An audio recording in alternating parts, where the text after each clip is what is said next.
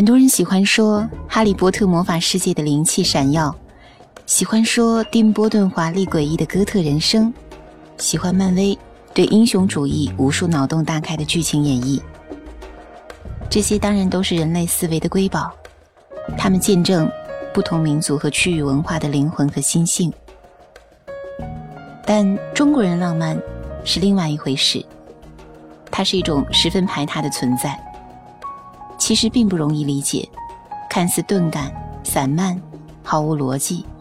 但却明明向心，连接着世界和时空的纤毫微末。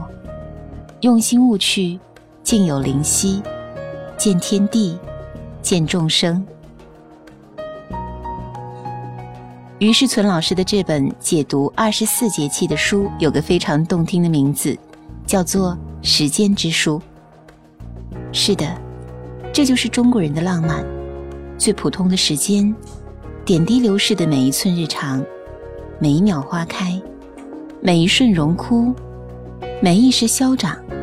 它们理所当然地发生在我们的身边，周而复始，就是这种寻常的沁入生命肌理的极光片语，融入了中国人对自然和时空朴素却浪漫的思维交响。我们智慧的先民，用无与伦比的语言天赋和想象力，为他们起了二十四个名字。这就是二十四节气。这些十分精到而惬意的名称当中，不乏诗意盎然的表述。短短两个字，就可自成乾坤，别有洞天。比如白露、谷雨、清明、霜降。既有色，亦有形。四时盛景历历在目，何其清朗澄明，又何其道法自然。幼时读《红楼梦》，最喜欢的就是那些对四时花卉物候与人物生活诗性交织的片段，它们像是非常精巧而又独立的绣片，单看华美优雅，滋味深长，但组合起来看就会发现。正是这些完完全全只有中国人才有的心思，构成了这部奇书对人、对世界、对时空最宏大的哲思。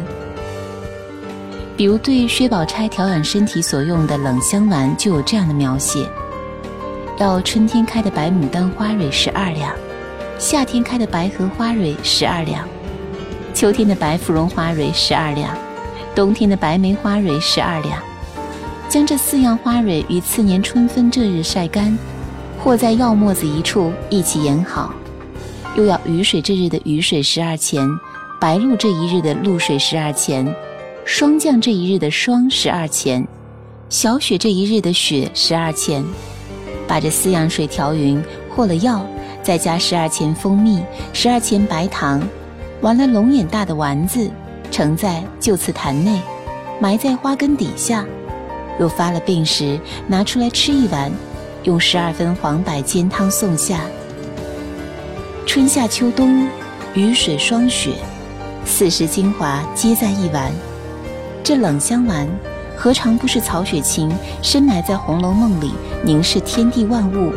窥见时空流转的深长一瞥？这一包容万象的视野，凝聚了中国人对自然和时间最普通。却又最精炼的想象和智慧。于老师的这本《时间之书》将浓缩为四十八字的二十四节气，用浓郁华美的比例研开，旁征博引，加以详实而丰满的情感关联和科学解读。在于老师构筑起的二十四种节气天地里，我们会看见时间流变、气候更迭、花木盛衰。禽奔兽走，更有对应的卦象和人的生活习俗、时风，这些在今天的数码虚拟中不复存在的实体，曾经真真切切地浸润着几千年中国人的生活。在书中有这样的描写：中国的先民用竹子制成十二根竹管，与十二个月对应，按长短次序将竹管排列好，插到土里。竹管是空的，主管中储存用芦苇烧成的灰，以此来厚地气。到了冬至的时候，一阳出，阳气一生，第一根叫黄钟的管子里有气冲出，气管里的炉灰也飞出来，并发出一种嗡的声音，这种声音就叫黄钟。这个时间就是子，节气就是冬至。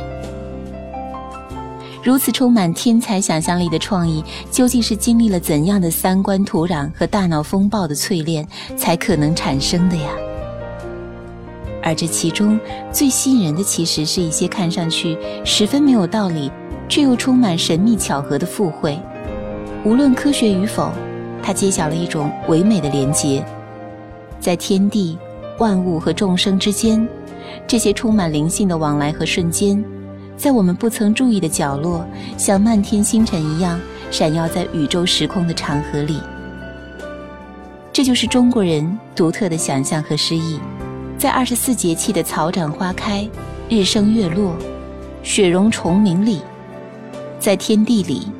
在众生里，在时间里。